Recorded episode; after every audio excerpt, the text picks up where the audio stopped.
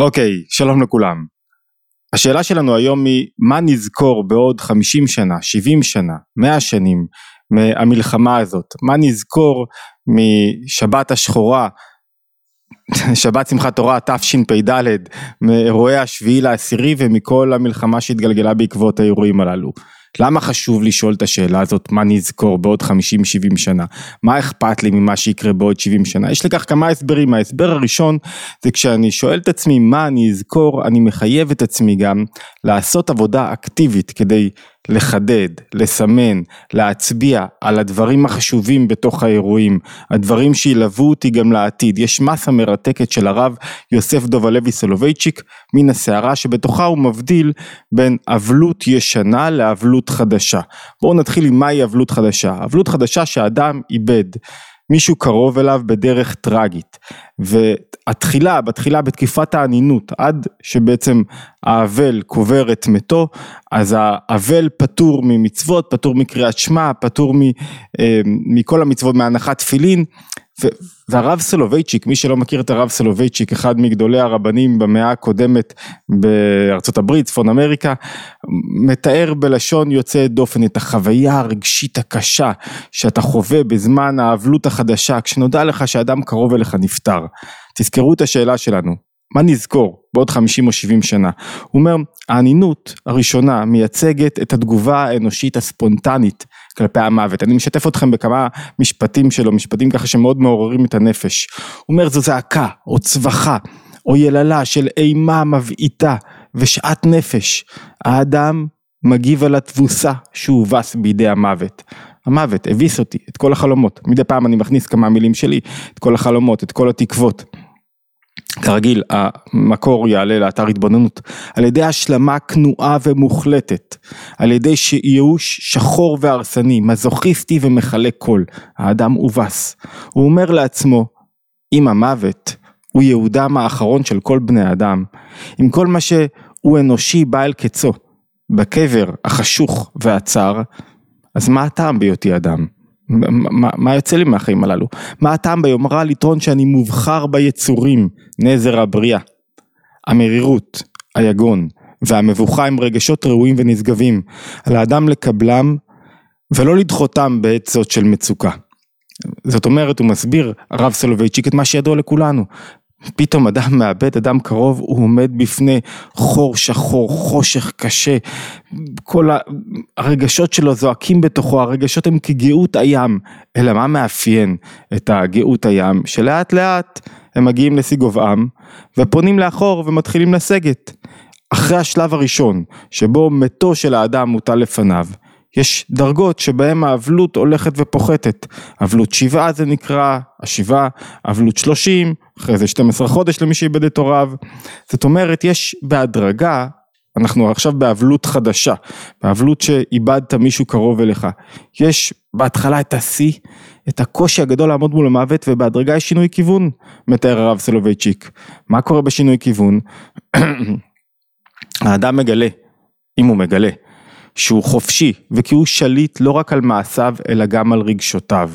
הוא נתבע לסיים את האבלות. אי אפשר להתאמת, להתאבל על המת יותר מדי, אסור להתקשות על המת יותר מדי. מי שלא מתקשה על המת נקרא אכזרי, אבל מי שמתקשה יותר מדי מפסיד את מה שקורה לו, הרב סולובייצ'יק הוא נקרא לקבל על עצמו משימה הירואית, לאסוף את שברי אישיותו המנופצת, לקומם את עצמו מחדש כאדם, להחזיר על כנם את כבודו, הדרו האבוד ואת ייחודיותו.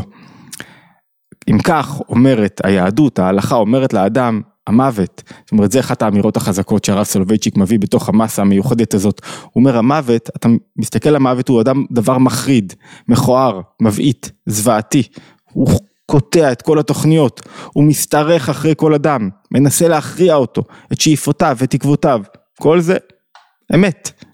עם זאת, אל לו למוות להביא את האדם לאובדן חושים. אסור לו לשקוע בחשיכה מוחלטת. אדרבה. המוות מציע לאדם, ככל שהזמן עובר, מציע לאדם לחשוף את גדולתו ולפעול באורך הירואי. מה זאת אומרת?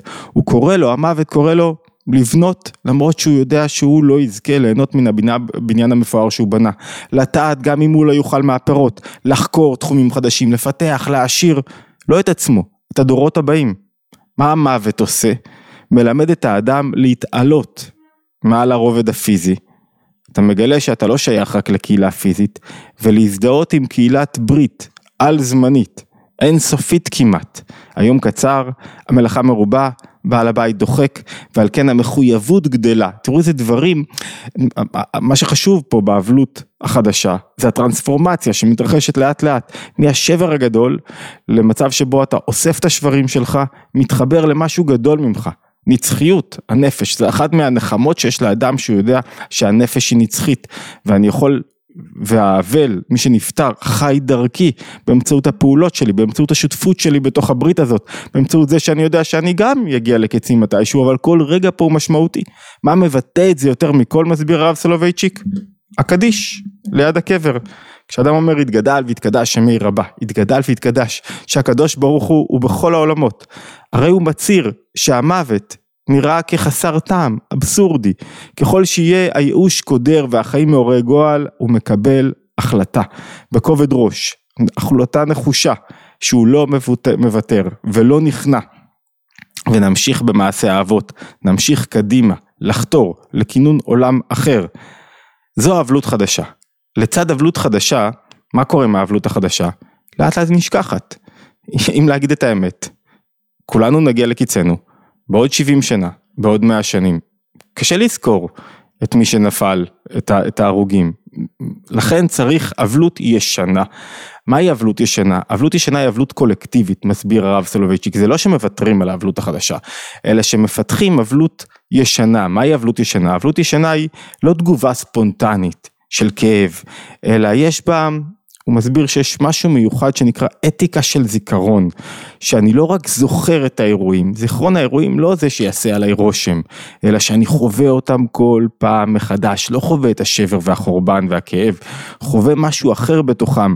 הוא מסביר, הרב סולובייצ'יק, שבתוך היהדות, היהדות עמוסה בתוך כל מיני אה, אירועי זיכרון חווייתיים. כמו עמידה בבית כנסת בשעת מתן תורה, כמו אירועי פסח, ליל הסדר, שבכל דור ודור ובכל יום ויום אדם חייב לזכור שהוא עצמו יצא ממצרים. מה עושה זיכרון חווייתי? הוא מוחק, כלשונו, את קו הגבול שמפריד, שחוצץ בין מה שחלף ועבר לבין חוויית ההווה.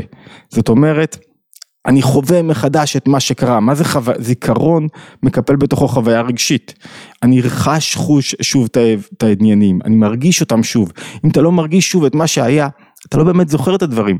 הזיכרון תלוי ברגשות. הוא אומר, הזיכרון ממזג עבר, הווה, ומעתיק את העבר לתוך העתיד.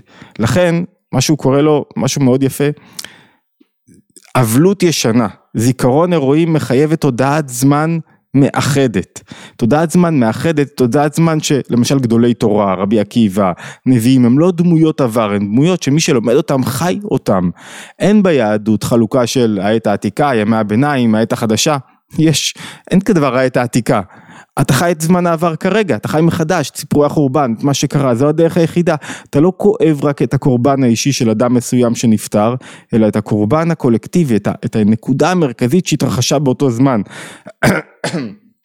אתה למד אותה, מפתח אותה, ולכן אין ביהדות כלשונו של הרב סולובייצ'יק ארכיאולוגיה. אין לי עניין בעבר. ההיסטוריה היא דבר חי שמתמזג בהווה ובציפייה לעתיד. הוא אומר יפה, הוא אומר, מכירים את הפסוק, את המשפט, אני חושב של האבן עזרא, אני לא בטוח, העבר עין, כאילו העבר נגמר, העתיד עדיין מחכה לי, וההווה עובר כהרף עין, ולכן אין מה לדאוג.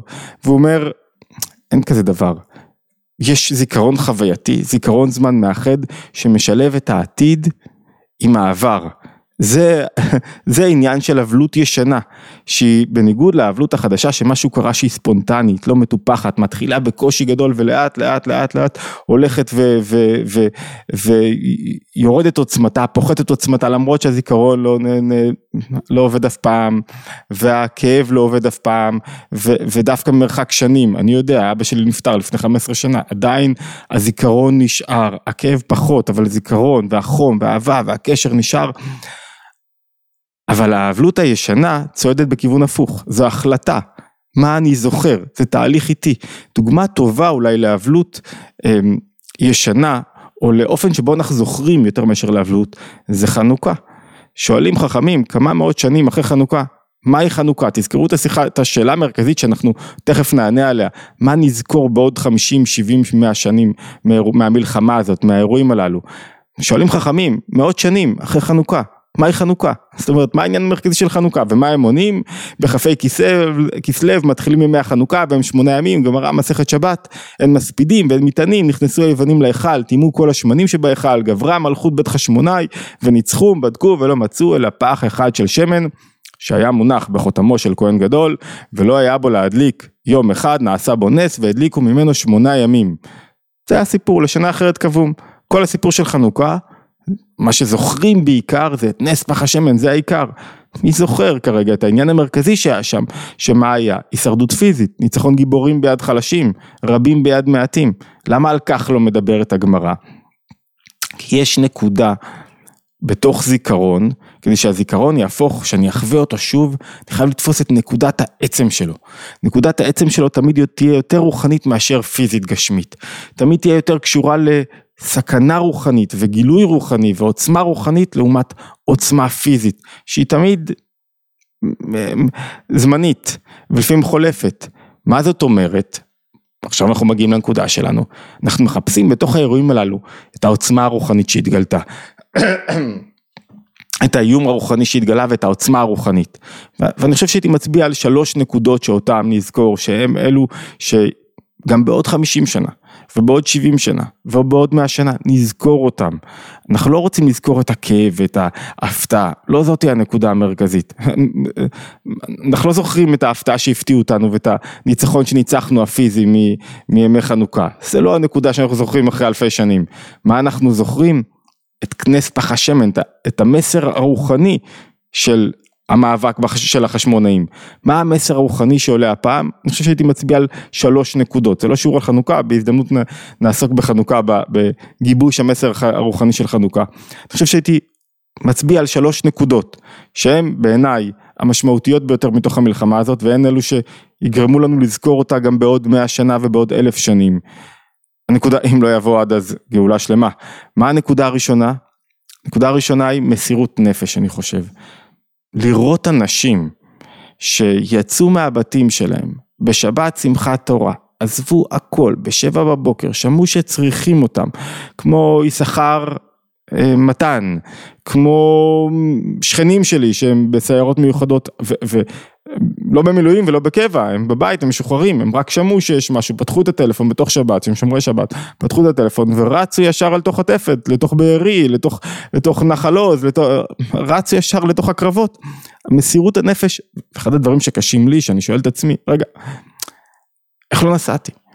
איך לא נסעתי? לא ידעתי, לא ידעתי, כי לא הכנסתי ידיעות לתוך, לתוך השבת, לא ידעתי ואני גם לא שייך לשום דבר, ודאי שלא בגיל ולא במקום, אבל כאילו זה עוזק אותך, אם היית יודע, אם היית נוסע, היית נכנס עם אקדח לתוך בארי, איזה מסירות נפש מיוחדת התגלתה אצל אנשים שעזבו הכל ו, ו, וממש נלחמו ולא ויתרו וחתרו למגע ולא הסכימו לחשוב על עצמם.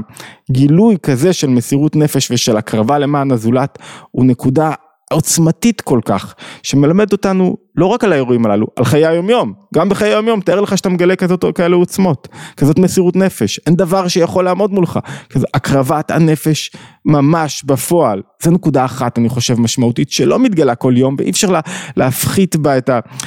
כאילו אנחנו באים מתוך חיים נוחים, אי אפשר להפחית את ערכה, באים מתוך חיים נוחים, מתוך חיים טובים, מי שיצא יצא מבתים של שמחה, של סעודת שבת, של, של כל סעודה, לא משנה דתי, חילוני, של כאילו של שבת, של, של בית חם נעים כיפי לתוך מלחמה אמיתית ויכל להבין בדרך כבר את עוצמת האירועים, זה לא שהוא לא יכל להבין, מי שפתח אני מניח, לא שמעתי רדיו באותו יום, מי שהדליק רדיו יוכל לשמוע את עוצמת האירועים.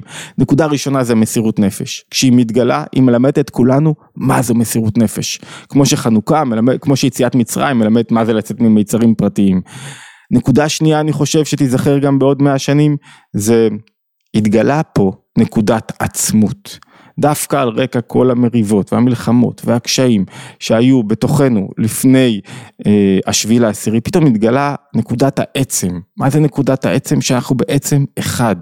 עם אחד, מחובר, בלשונו של הרב סולובייצ'יק, לא רק בברית גורל, שאנחנו קשורים זה בזה, בגורל שלנו ובמה שקורה לנו, אלא גם בברית ייעוד, בלאן שאנחנו הולכים, באיך שהעתיד שלנו ייראה, באיך שאנחנו מתווים את העתיד שלנו, שאנחנו מחוברים ויש ערבות הדדית בין כולנו, זה התגלה באין ספור.